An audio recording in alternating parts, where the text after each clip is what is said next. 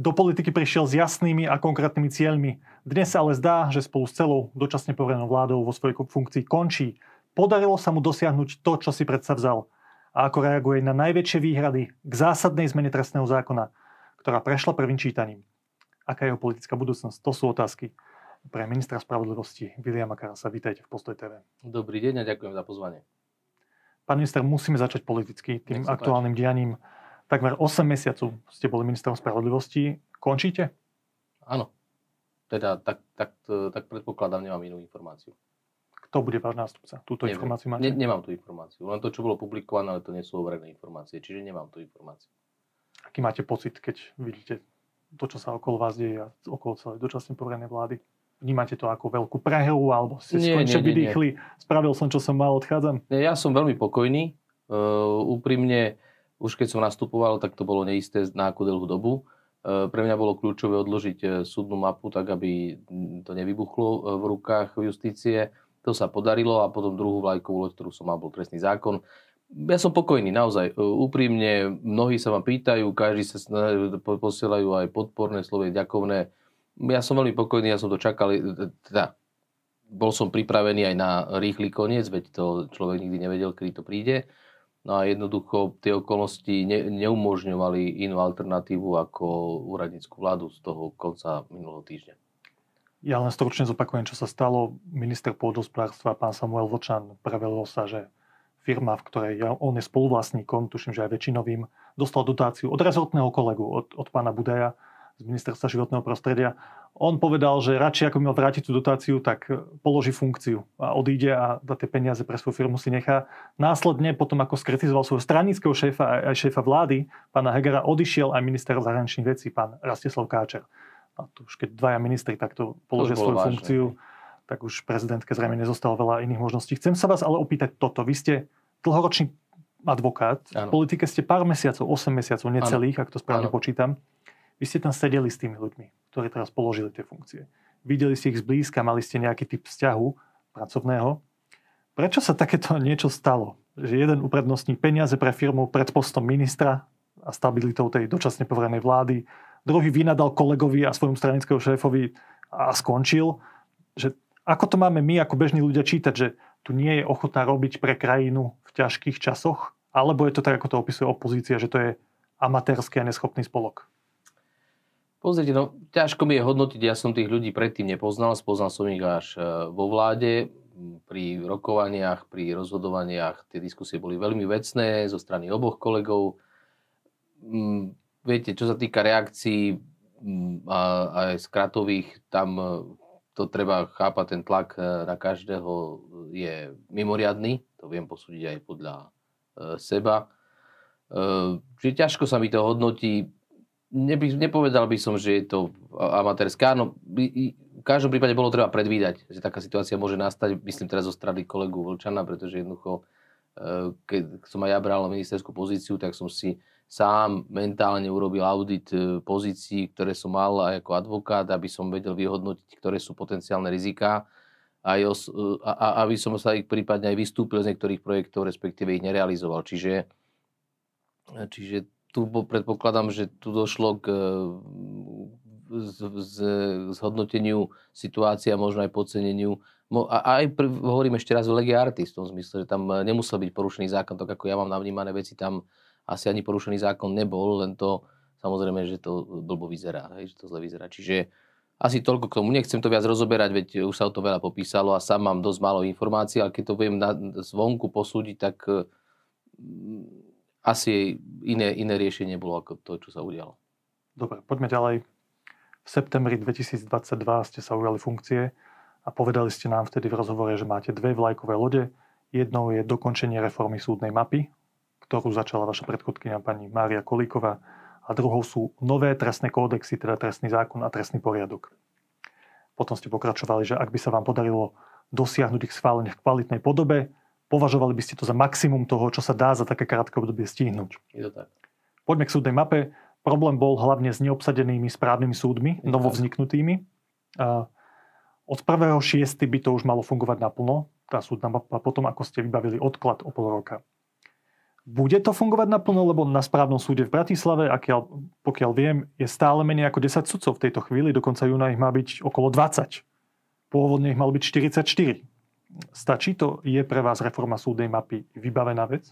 Tak to ona e, vybavená nebude ešte dlho, ako teraz ako v, v dobrom zmysle slova, že jednoducho, kým si sadne, kým sa jednoducho rozbehnú procesy, kým si sa ľudia naučia, zvyknú, a začnú naplno fungovať veci, tak to chvíľku ešte potrvá.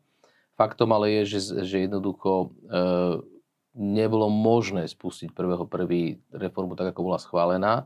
Ona by si vyžadovala mnoho aj vecných úprav a zmien, k tým sa ale pre politickú situáciu nedalo pristúpiť. Za všetky poviem napríklad e, rodinná agenda iba na troch krajských súdoch na Slovensku je podľa mňa vec, ktorá sa bude musieť prehodnotiť s odstupom času a obávam sa, že veľmi krátkeho. Ale e, ako do vecnej stránky mapy som nevstupoval, len sme niektoré opatrenia zmenili, aby sme uľahčili prestupovanie sudcov, respektíve e, rekrutáciu nových sudcov na novo zriadené súdy. A čo sa, čo sa týka Bratislavského súdu, áno, tu je personálne asi najťažšia situácia, ale v januári bola taká, že tu vôbec nemal kto súdiť v januári. Čiže tam by sme boli úplne v patovej situácii, že by jednoducho nebola zabezpečená súdna ochrana v oblasti správneho práva. Čiže tam bola situácia nie, že alarmujúca, tam bola situácia zúfala. To by, to by nebolo možné spustiť reformu prvého prvý. Čiže toho prvého šiestý, ako máme polovicu sudcov, e, cez prázdniny sa budú doplňať a v jeseni ďalšie, ďalšie miesta. Áno, tu to bude citeľné v tom zmysle, že sa jednoducho e, tá agenda bude pomalšie vybavovať, ale ja verím tomu, že, že sa to rozbehne. E, vybavili sme tam aj nové pracovné miesta, nový, nový podporný stav a tak ďalej. Čiže ja som optimista v tom zmysle, že sa podarilo nielen odložiť mapu, ale aj proces, procesovať veci, nastaviť ich v komunikácii s predsedami súdov, so súdnou správou. Na týždennej báze prebiehajú e, rokovania, e, porady, sú presné harmonogramy, čo kedy sa stane, ako sa majú spisy stiahovať. Čiže jednoducho robí sa to. Problémová bude samozrejme vždy Bratislava tým, že je tu veľa súdov a veľa spisov e, a najviac zmien a presunov sa deje v Bratislave ale aj tak si myslím, že 1.6. môžem e, pokojne, spokojným svedomí vyhlásiť. Urobili sme, čo sme vedeli a za to patrí vďaka tak aj pracovníkom ministerstva, ako aj e, predsedom súdov, ktorí dali hlavu naklad, ako a e, to sa týka aj predsedov krajských súdov, aj novozriadených správnych súdov. Tí makali ne, neskutočne, vyšli, vychádzali v ústretí, komunikovali sme, ja som videl toľko pozitívnej energie zo strany súdnej moci, o ktorej by som vedel eh, písať knihy, proste jednoducho eh, tá, tá ochota, to nasadenie, proste sudcovia prišli na palubu a eh, sú si vedomi rizik, sú si vedomi, že to mohlo byť lepšie, že to mohlo byť inak. Vždy to môže byť všetko lepšie, vždy to môže byť inak, ale jednoducho ideme do toho s dobrým svedomím a s dobrým nasadením.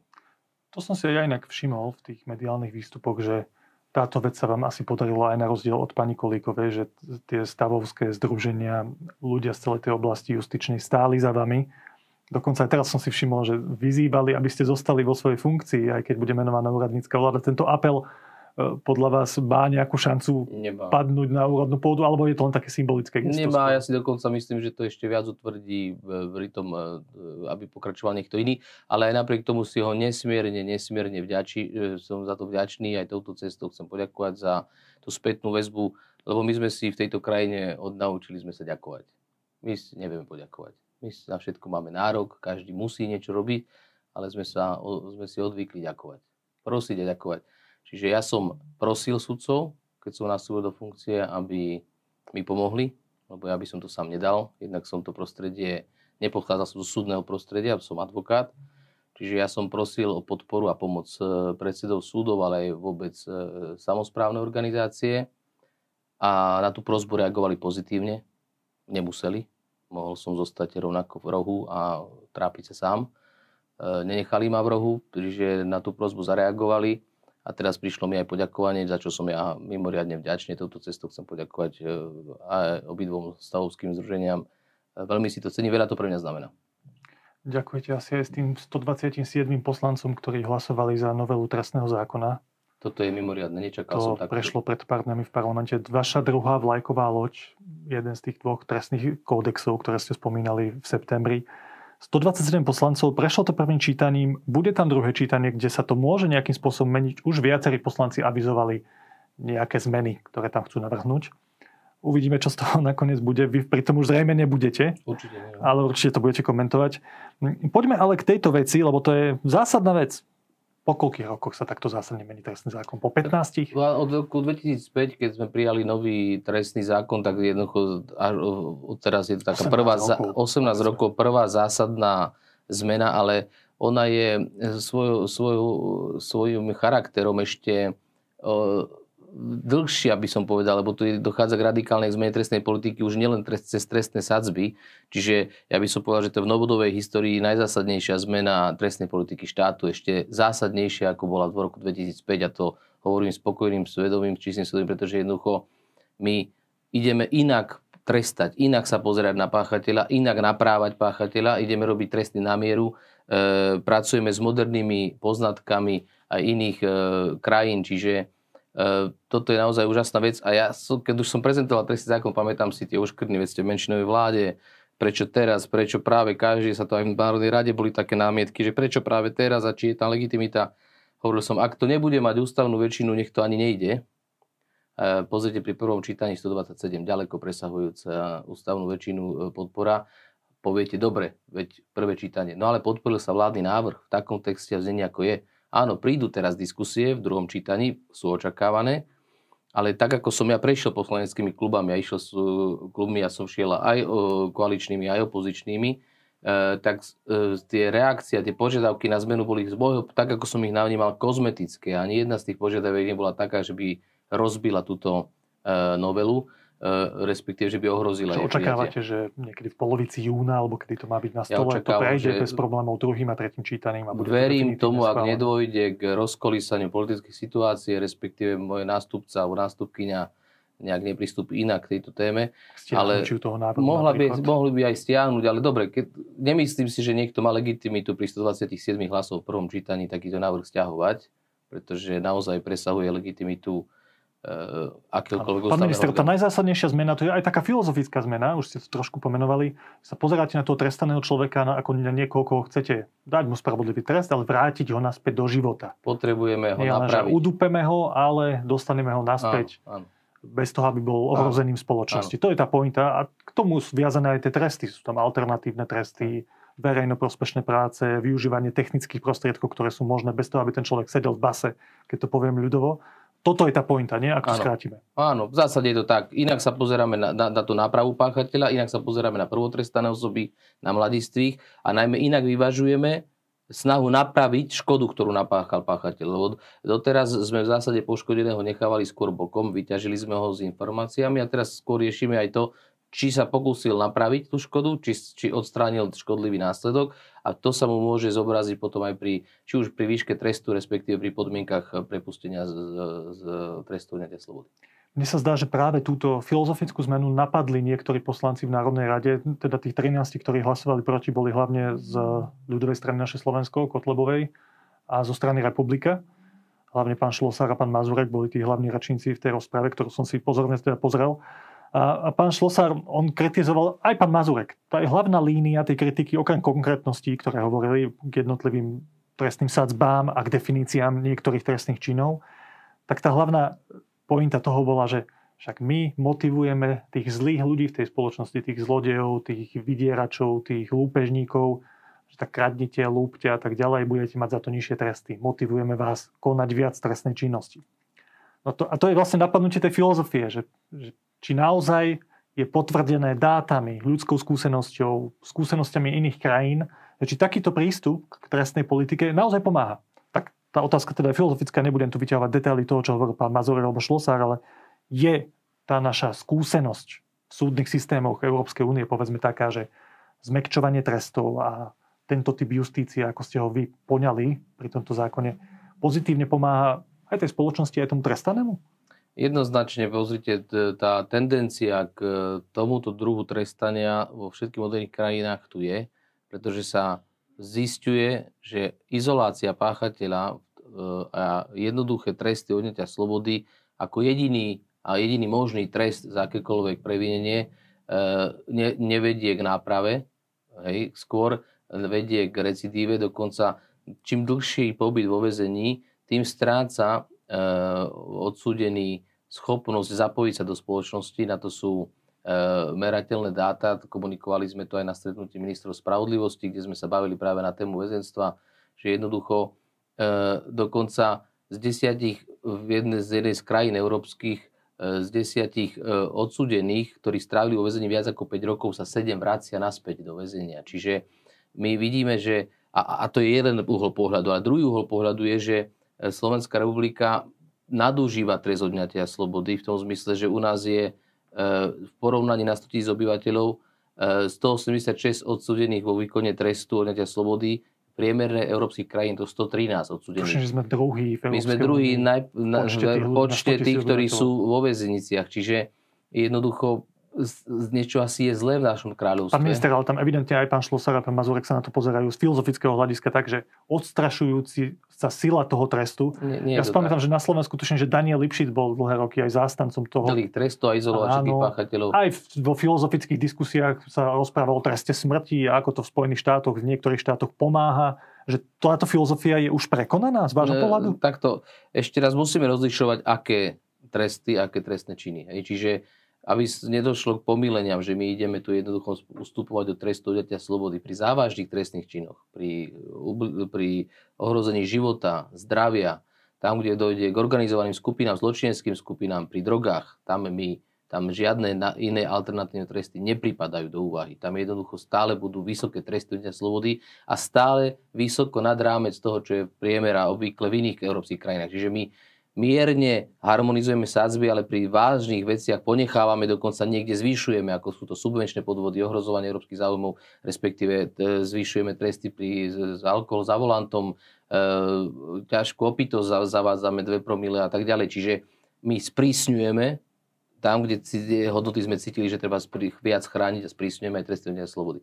Ale na tú vašu otázku, či pri drobných krádežiach, pri prvom priestupku, pri, keď prvýkrát e, sa previním v, v závažnej veci, keď prvýkrát prekročím zákon mladistý, prvopáchateľ, niekto, kto nebol ešte o výkone trestu, tak jednoducho žiadame od súdov, ak prejde táto novela, aby zvážili, aby zvážili, nenútime ich. Vždycky súdca bude mať alternatívu rozhodnúť o, o, o, o, rozhodnúť o treste odňatia slobody.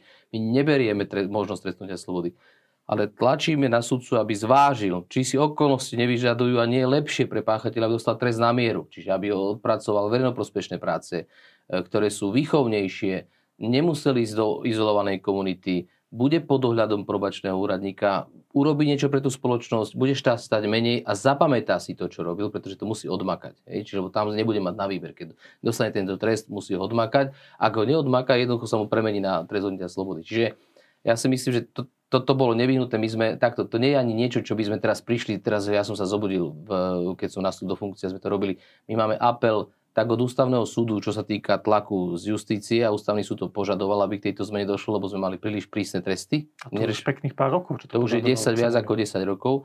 A rovnako sme tu mali aj e, e, ministerstvo financie, ktoré dlhodobo požaduje už znížiť stav e, e, vo väzniciach, e, pretože jednoducho príliš veľa prostriedkov v porovnaní s inými krajinami míňame na, na väznené osoby, ale to je kontraproduktívne, lebo jednak sú to vysoké vynaložené výdavky, hotové výdavky, tie, čo vyplatíte, elektriku, vodu, plyn, jedlo, personál a tak ďalej, ale potom sú to nespočítateľné náklady vedľajšie, ktoré sú spojené s tým, že ten človek sa vám nevie zapojiť do sociálneho procesu, nezíska zručnosti. Čest tým, ktorí, zruč, ktorí získajú, lebo my máme programy vo väzniciach, kde sa s nimi pracuje, získavajú výučné listy a podobne, ale vždycky je to komplexnejšie, komplikovanejšie, ako keď niekoho vytrhnete z rodiny, zo sociálnych väzieb, zo zamestnania a potom s, s registrom trestnom, kde má záznam, chcete od neho, aby išiel e, si hľadať prácu. Čiže ono to má dvojitý výsledok, že jednak,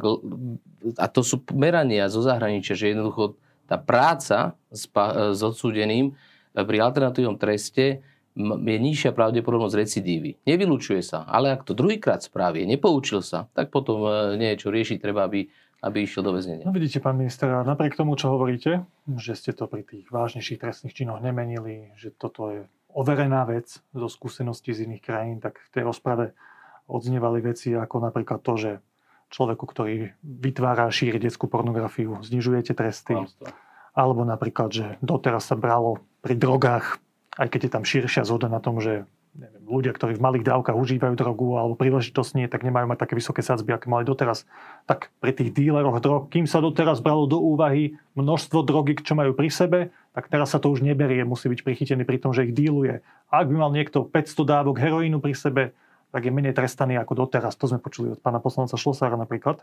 A pán Mazurek dokonca to ťahal ďalej a dôvodil, že, že tá novela obsahuje aj nové definície niektorých trestných činov a taký zločin podnecovania podľa novej definície, kto verejne podnecuje, vyvoláva alebo podporuje nenávisť voči inému pre výkon jeho zamestnania, povolania alebo funkcie, sa potrestá odnatím slobody až na 3 roky.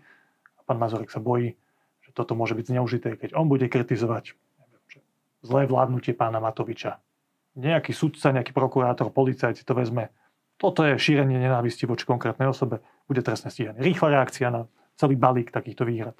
Tak to v prvom rade to znôžka e, nezmyslov v tom zmysle, že jednoducho e, páni, ktorí prezentujú, a ťažko sa, nechce sa mi k tomu ani vyjadrovať, pretože jednoducho naozaj boli to vstupy, ktoré neboli zas, založené ani na faktoch, ani na predloženej novele zmiešali hrušky s jablkami, necha, nevychádzali ani z platného právneho stavu, tak ako už dnes sú veci trestné, že mnohé veci, ktoré napadali, už dnes sú trestné. My dokonca pri detskej pornografii zvyšujeme trestnosť pri obchodovaní s ľuďmi a zavádzame osobitnú kvalifikáciu, ak s deťmi, tak je ešte prísnejšie postihnutie, lebo jednoducho sme mali aj benevolentné pravidla pri obchodovaní s ľuďmi, čiže tam naozaj zvyšujeme trest a som na to hrdý. Hej? A osobitne, ak sa to týka detí a vykoristovania detí, na to som osobitne citlivý. Čiže tam naopak práve, že tresty zvyšujeme.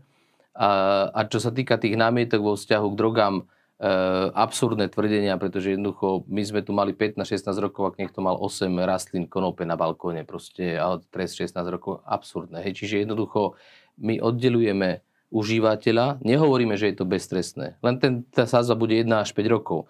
Ak bude mať ale väčšie množstvo, a tak tie sázby sú zase 7 až 15. Čiže to nie je tak, že, tam bude, že, že ideme tu e, umožňovať e, konzumáciu drog. V žiadnom prípade. My len reagujeme na to a rozdeľujeme e, tie skutkové postavy, sme oddelili užívateľa, aby nebol tak prudko trestaný, ako ten, kto vyrába, obchoduje a parazituje na, na, na, na, na nešťastí iných. Dobre, pán minister, poďme ďalej. Tie zaujímavejšie výhrady boli z úst pani Márie Kolíkovej, ktorá pracovala na novele trestného zákona už pred vami. Teraz? A teraz ich konkrétne spomeniem, že, že ktoré boli.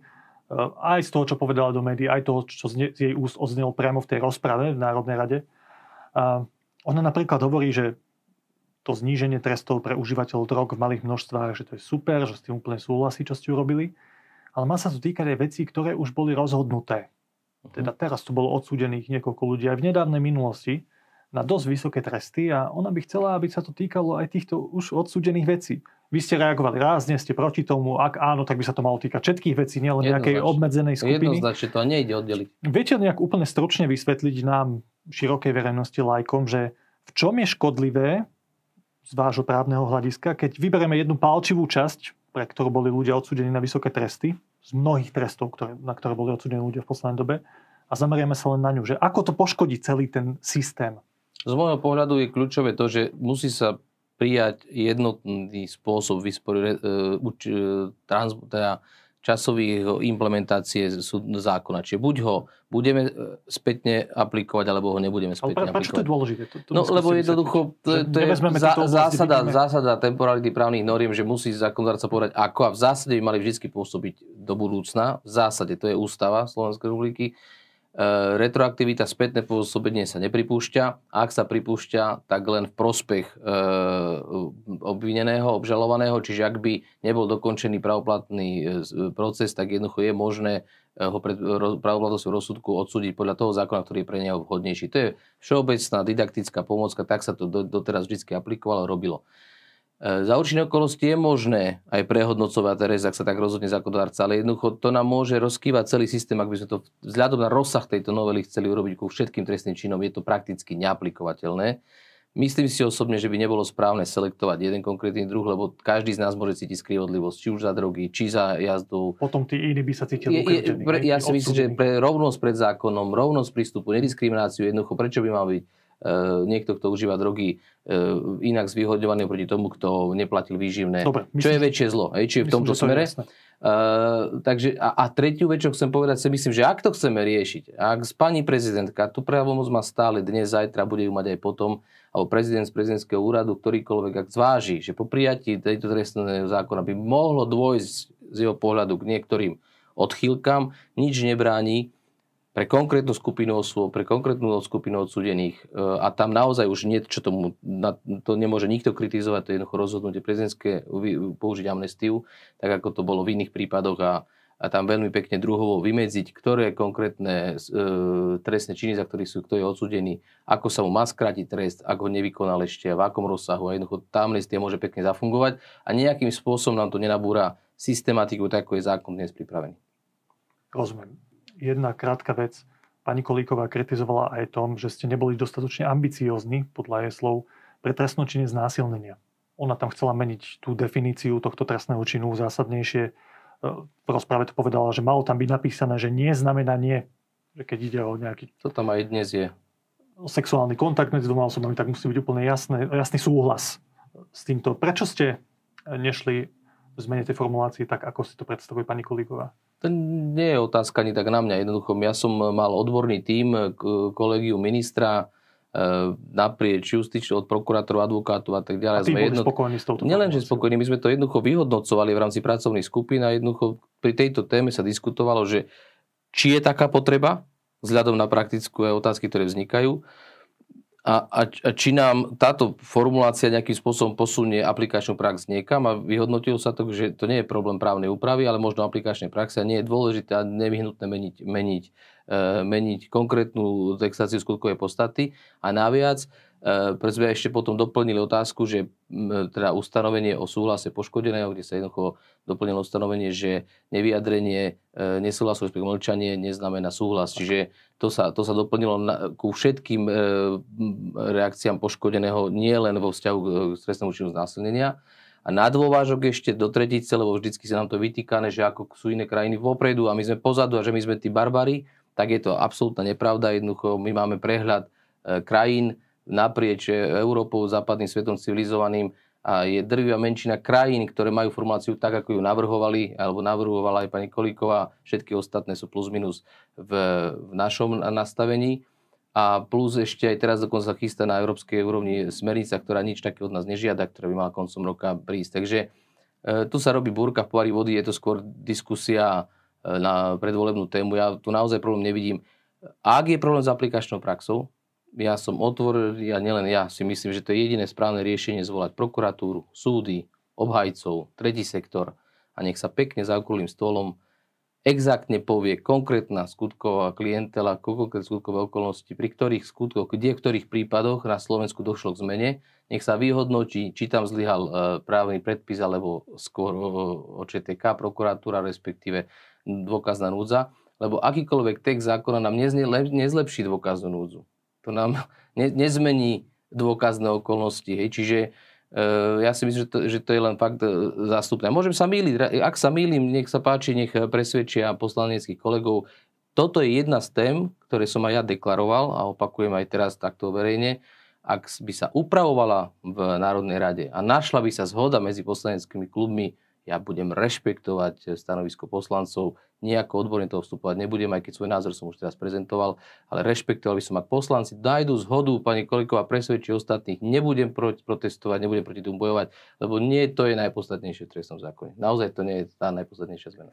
No ale tá podstatnejšia vec, asi z môjho pohľadu najvážnejšia z toho, čo hovorí pani Koliková, aj mediálne, aj v rozprave, ona hovorí, že nie je spokojná s tým, že smerom k trestnej politike ste si vy, vybrali len časť a nie tú kľúčovú pre vyšetrovania a nielen korupčných kauz, ale akéhokoľvek trestného činu. Myslí tým, že tu máme problémy s trestným konaním. Nevieme, citujem, nevieme postaviť páchateľa pred súd. Tam bol potrebný razantný postoj ministra spravodlivosti. Až potom riešiť trestný zákon, sadzby, či nie sú uletené a tak ďalej. Ale vybrať si len jednu časť, len tie sadzby, to nepovažujem za správne. Tak pani Kolíková vlastne hovorí, že ste mali riešiť aj trestný poriadok. Tam sa rieši celý ten trestný proces, pravidlá trestného procesu. To sú dve veci, na ktorých ona pracovala, trestný zákon, trestný poriadok. Vy ste priniesli nakoniec len trestný zákon. podľa nej ste mali riešiť akútnejší problém, samotný proces, až potom tieto veci. Prečo ste to tak nerobili? Tak ak som mal riešiť len proces, prečo potom eh, pani Kolíková Myslím, že rieši... aj to, aj to, ja ale, chápem, ale prečo potom rieši e, tresty za drogy, sú neprimerané žiada ich zníženie, prečo rieši znásilnenie. Čiže to je také e, politikárčenie, ale od nej som si už na to zvykol, nevadí. E, vo vzťahu k trestnému poriadku e, a trestnému zákonu. Ja som mal veľmi krátky čas pred sebou, keď som nastúpil do funkcie a vedel som, že sa dá ísť len s jednou vecou dopredu, pretože E, súdna mapa a samotný novela len jedného z kodexov si vyžaduje obrovskú energiu a tak to aj bolo. A keď som si mal vybrať, či zákon trestný alebo poriadok, tak vzhľadom, vzhľadom na kvalitu prípravy, ako boli dokumenty pripravené, tak jednoducho trestný zákon bol oveľa lepšie pripravený, aj keď aj tu sme museli polovicu e, ustanovení prepísať v trestnom zákone, pretože by boli nefunkčné, respektíve nekompatibilné. Čiže my sme polovicu článkov v trestnom zákone ešte s tou pracovnou skupinou potom dopracovali, zmenili sme ďalších 15 e, zákonov. Ale trestný poriadok bol tak nekvalitne urobený, že jednoducho sa nedalo na ňom stavať. Jej bolo potrebné proste odznova e, prekopať. Aj teraz vlastne, keď pracovná skupina začala pracovať, tak jednoducho už len východiska vôbec zladiť v rámci pracovnej skupiny kolegia ministra som videl, že bude obrovská fuška len vôbec sa zladiť, akým spôsobom ísť pri tom trestnom poriadku. Čiže tá kvalita e, materiálu bola veľmi nízka. Tam sa premeškali dva roky, premrhali tým, že sa nekomunikovalo s, s jednotlivými zainteresovanými e, subjektami justičnými a sa nedokázala pripraviť nejaký materiál, kde by bol rovnak dobrý základ a na ňom by sa dalo niečo postaviť. Tam sa pokutne niečo jednostranné pripravilo, ktoré možno plnilo očakávania e, vyšetrovacích orgánov, ale dostalo by nás to k policajnému štátu bez toho, aby boli vyvážené práva obhajoby. E, čiže jednoducho to neudržateľný materiál. Kolíkovej, vy jej to vraciate. Však vy ja, no, ale ja som to, takto, to nie je novinka, že to dnes hovorím. Ja som to povedal hneď pri nástupe, že trestný poriadok e, nie je mat, materiál tak pripravený, že by som spokojne sa do toho púšťal. Úplne na začiatku, ďalej. ak chcem byť korektný, úplne na začiatku v tom našom prvom rozhovore ste spomínali obidva tie kódexy, že toto bude vaša vlajková loď. Ale trestný zákon a následne prišli... trestný poriadok, ale nie naraz. Ej, lebo aj, oni aj potom aj súvisí to, že keď dokončíte hmotu a viete, ako sa vám, e, a, a, a, čo vlastne, ako chcete trestať, tak potom nastavíte k tomu proces, zrkadlíte aj, aj kapacitu. Minister, ale, ale pani Kolíkovi sa dá rozumieť minimálne v tom, že my sme tu naozaj, že celé tie dva alebo dva a pol roka diskutovali keď sme sa rozprávali o týchto kódexoch, tak sme sa väčšinou rozprávali o tom procese. Však to súviselo aj s tými kauzami, ktoré boli vo verejnosti, že 363, čo tí vyšetrovateľia, kedy mali spraviť to, kedy mali spraviť niečo iné, prečo to v Česku trvá kratšie, celé to prípravné konanie. My sme si aké sú tam iné... My sme sa o tom naozaj veľmi rozprávali a nakoniec z tejto novely, aspoň z hľadiska nejakej vládou predloženej novely, myslím, že nejaké poslanecké návrhy tam sú, sa nič nestalo. Takže vy súhlasíte s ňou, že to bola pálčivejšia časť toho problému, ten trestný poriadok? Nehovorím, že pálčivejšia. My, sme mali, my máme problém aj s rýchlosťou konania, máme problém aj s, s trestným zákonom ako takým. Trestná politika sa re, realizuje jednak cez zvýšku a spôsoba e, trestania a jednak spôsob vyšetrovania a efektivitu vyšetrovania. A jednoducho súhlasím s ňou v tom, a v tom je zhoda, to nemusíme ani sa to, že my jednoducho máme naozaj e, príliš dlhý proces, a je príliš komplexný a, a je veľmi energeticky náročný najmä pre štát, pre OČTK. Hej. Čiže nie je problém v tom, že, že je zhoda, že je dlhý a že ho treba skrátiť. Ja to nerozporujem, len hovorím, ako to urobiť. A na to potrebujete e, získať zhodu a, a presadiť ju. Jednak odbornú a jednak politickú. Ja hovorím, že nezískala sa ani odborná a už vôbec nepolitická. Čiže v trestnom zákone som ja najprv dostal odbornú zhodu, a následne politickú so 127 hlasmi, ešte v trestnom poriadku som nemal ani odbornú a, a získať ju, teraz som vyskladal týmy, len už končím, hej, pred, mali pred dvoma, troma týždňami prvé zasadnutie kolegy a ministra práve pre trestný poriadok, kde sme chceli riešiť aj otázku mimoriadných opravných prostriedkov, aj skratenia konaní, ale tam už som videl, že, že bude náročné získať tú, tú odbornú zhodu, ale tak to bolo aj pri trestnom zákone pri prvom druhom rokovaní. A nakoniec sa to podarilo. Čiže aj tu by som ju získal, len to chcelo čas. Čiže Pointa ale je, že obidva tie kódexy boli roz, v rozdielnej kvalite pripravené. Presne tak a jednoducho ne, a nedalo sa s obidvoma naraz pracovať, pretože to ani fyzicky som ja na, na tú energiu silu nemal. Musel som si vybrať jednu z týchto, jeden z kontextov na prv, v prvom rade a druhý v druhom rade a väčšia prechodnosť aj odborne a potom aj politicky bola v prvom trestnom zákone, aj zo strany koaličnej strán aj zo strany odbornej verejnosti, ale ja som aj všetkým oznámil, že ja idem robiť aj poriadok, len sa nestihol. Poďme k poslednej téme, také vecnej.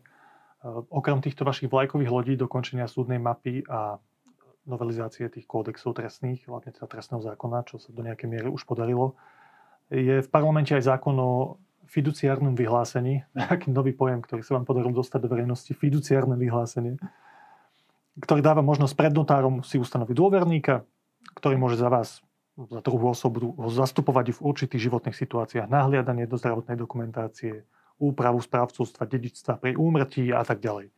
Vieme, že toto bola taká politická objednávka, ktorú ste dostali od premiéra, potom ako bola tá dvojnásobná vražda na Zámodskej ulici.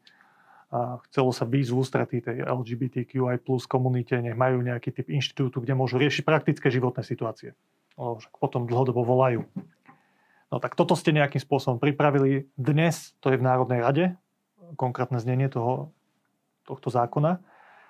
A zdá sa, že sú viaceré strany s, tým, s touto vecou nespokojné, napriek tomu, že... Všetci sú skoro nespokojní. Ste ešte nedávnom hovorili, keď ste tu sedeli pred dvoma, troma mesiacmi, že to prejde, že máte veľmi pozitívne reakcie na to, že všetci z politického spektra tak nie sú bolo. úplne spokojní, ale, ale budú za to hlasovať. No.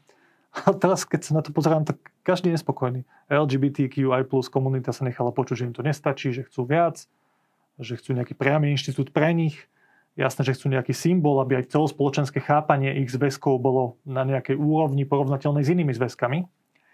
No ale to je jasné, o tom sme sa už rozprávali. Ste povedali, že robili ste, čo bolo možné v danej chvíli. Skrátim tú otázku. Tie argumenty sú ale aj z druhej strany, z tej konzervatívnej. No a na tieto argumenty by som poprosil vašu rýchlu reakciu. Poviem ich konkrétne. Patrik Daniška z Inštitútu pre ľudské práva a rodinnú politiku kritizuje tento inštitút s tým, že pre neho je prekročenie čiary to, aby sa na inštitút dôverníkov, čo je súkromnoprávny inštitút, naviazali výhody verejného práva, napríklad sociálneho zabezpečenia. Citujem, takéto výhody majú rodinní príslušníci, pretože rodina, založená manželstvom, je základ spoločnosti a verejnou vecou poskytovanie rodinných výhod pre prakticky kohokoľvek bude nielen finančne nákladné, ale oslabí výnimočnosť manželstva a rodiny. A to je vlastne pointa viacerých tých výhrad, že keď ponúknete takýto inštitút komukoľvek, samozrejme budú to využívať aj tí ľudia, pre ktorých to bolo pôvodne zamerané, ale hoci kto ho môže využiť, však je všeobecný, tak sa oslabuje pozícia exkluzivity inštitútu manželstva ako takého. Aká je vaša odpoveď? Na odpoveď je veľmi jednoduchá. Proste v zásade nesúhlasím s takýmto, s takýmto narratívom, s takýmto, takouto argumentáciou, pretože je ďaleko od pravdy. E, nejakým spôsobom sa tento inštitút rodiny ani manželstva netýka. E, považujem to za pseudo argumentáciu, aby si niekto nás našiel nepriateľa argumentáciu a tému, čo je smutné v našej krajine. E, ja len chcem aj to autorovi, aj všetkým ostatným odkázať, že budem sa tešiť potom, ak tento zákon neprejde na judikatúru E, slovenských súdov, najvyšších správnych súdov a iných súdov, ako aj zahraničných súdov, ako budú rozhodovať a dorovnávať potom inštitút manželstva iným inštitútom. Čiže e, Slovenská republika jednoducho si myslím, že má historický dlh riešiť konkrétne niektoré faktické životné situácie. Vyplýva to aj z faktického zrkadla spoločnosti, koľko detí nám vyrastá z, v, mimo e, rodiny by som povedal v tom zmysle, že e, o slobodných mamičiek, respektíve e, o jeden rodič sa stará o dieťa. Takých situácií je mnoho. Tento inštitút reagoval na veľmi jednoduché požiadavky, keď prišla za mnou mamička s dieťaťom s Downovým syndromom a sa ma pýtala, a keď sa mi niečo stane, kto sa o moje dieťa postará, nemôžem dnes označiť osobu, ktorá by mohla to dieťa sa o ňu postarať. Dnes to nie je možné. Opakujem, dnes to právne nie je možné. Na to reaguje napríklad Inštitút e, fiduciárneho vyhlásenia. My takýmto prístupom bránime aj takejto mamičke, aby sa postarila o svoje dieťa. Je to úplne legatívna obava, má na to právo. Prečo by o tom mal rozhodnúť súd, prípadne sociálny úrad, e, úrad sociálnej kurately, ktorý to rozhodne od stola. Hej, a takýchto situácií by som mohol venovať. Dobre, tak ja ľudí, ktorí sa na mňa takto... Konkrétnu, konkrétnu výhradu, keď hovoríte, že tento inštitút nejakým spôsobom nesúvisí s manželstvom, teda ho neoslabuje, tak... Môže mať štyroch dôverníkov. Áno, ďalšia tá výhrada znie, že v niečom môžu mať títo dôverníci voči sebe vyššie práva, ako dnes majú manželia napríklad. Tu tiež citujem pána Danišku. Zvláštny je zámer, aby dôverník udeloval informovaný súhlas so zdravotným zákrokom, keď dnes ani manžel nemá v zákone túto možnosť. Že takémuto typu inštitútu dávate vyššie možnosti, ako má manželstvo a tým sa jeho exkluzivita a výnimočnosť akože znižuje. Čo hovoríte na túto konkrétnu výhradu? No, pretože keď kľudne nikomu nikto nebráni, aby manželovi som taký istý inštitút udelil a ak niekto chce, kľudne môže predložiť, pozmeniť, ja som eh, to aj navrhoval, kľudne je možné povedať, že a rovnako sa to uplatní aj na manžela. Hej, čiže to je jeden dovetok, ktorý sa dá v Národnej rade dovetiť, lenže uh, oni, uh, sú, opo- oponentúra tohto zákona, Amblok so zlato zavretými očami nechce ani diskutovať o tomto návrhu. Ja to rešpektujem. Ja vo svedomí ako občan tejto krajiny som veľmi pokojne a hrdo predstavil tento zákon, lebo je praktickým inštitútom, posilňuje sociálne vzťahy a väzby, naprieč Slovenskou krajinou, nie je pre kaviárne napísaný, je napísaný pre celú Slovenskú republiku, pre mnohých občanov, ktorí naozaj žijú v ťažkých životných situáciách a podmienkach. Je prosociálny tento zákon.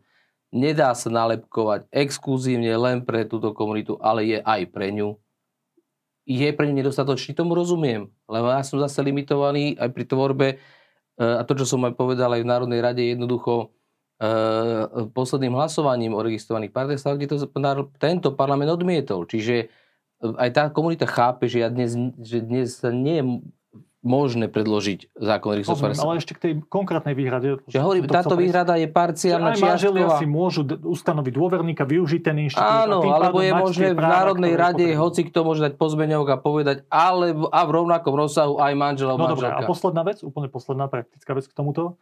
Uh, Aliancia za rodinu dala aj takéto vyhlásenie, že právna úprava môže znižovať záujem o manželstvo, o inštitúciu ako takú, čo môže viesť k zníženiu pôrodnosti a prehlbeniu demografickej krízy, pretože nezospášené páry majú štatisticky menej detí alebo sú bezdetné. Takže keď im dáte nejakú inštitucionálnu alternatívu, ustanovia Toto sa za dôverníkov, tak budú menej motivovaní uzatvárať manželstvo. Čo hovoríte na túto výhradu? Toto je ťažká hábaďura zo strany Aliancie za rodinu, pretože toto nie je alternatíva manželstva. Z obsahu to každému súdnemu človeku musí byť zrejmé, že to nenahrádza inštitút manželstva a skôr by som vyzval Alianciu, nech robí uh, a, uh, väčšiu agitáciu, uh, aby mladí ľudia vstupovali do manželských zväzkov a tam venovali celú túto energiu, nie tomu, aby sme riešili zákonmi to, že sa niekto má alebo nemá brať. A už vôbec nie to, že jednoducho tento zákon uh, o, fidelstve vyhlásených nejakom rozsahu, ale ešte opakujem, v nejakom rozsahu ne, nemení, ne, nedáva rovnaké rozsahy práva, aké má aké vyplývajú z inštitútu a zo zákona o rodine. Čiže to je absurdné, to sú vybrané konkrétne situácie. Vy si môžete zvoliť 4-5 dôverníkov, dokonca iba jedného na jednu situáciu, 4 na 4 rôzne situácie, vždycky podľa toho, či máte takú potrebu alebo nemáte. E, ak to nechce, to nepoužije. E, čiže e, ale chápem, každý má právo na argumentáciu, len si myslím, že v takejto žabomyšom náhľade, bez väč- väčšieho srdca, bez väčšieho náhľadu na veci, bude mať ešte veľa ťažkostí na Slovensku. Pán minister, úplne posledná vec. 8 mesiacov ste boli vo vrcholovej politike a teraz sa zdá, že tá éra sa nejakým spôsobom uzatvára. Tým, že dočasný poverená vláda končí. Zrejme vrátane vás. Vieme mediálne, že máte niekoľko ponúk od viacerých politických strán, pokračovať ďalej v politike, že máte tam nejakú reputáciu, niečo ste spravili. Vy ale odmietate na túto otázku priamo odpovedať. E, ale zároveň stále v tých vašich odpovediach hovoríte, že nie je to vylúčené. Tak viete nám nejak konkrétnejšie opísať vaše uvažovanie? Že čo teraz Pozrite. potrebujem? Potrebujem si odýchnuť a potom v pokoji sa rozhodnem. Je to o tom, že potrebujete mať trošku odstup. To je tá hlavná vec? Takto. E, ešte som sa nerozhodol. Skôr e, nie som rozhodnutý ísť ďalej aktívne, minimálne v najbližších voľbách. Vec ale nie je uzavretá. Áno, som unavený som veľmi unavený a chcem si, chcem si oddychnúť. Tým viac ďakujeme, že ste prišli do nášho štúdia. Ďakujem pekne, všetko dobré. Ďakujem pekne aj za to.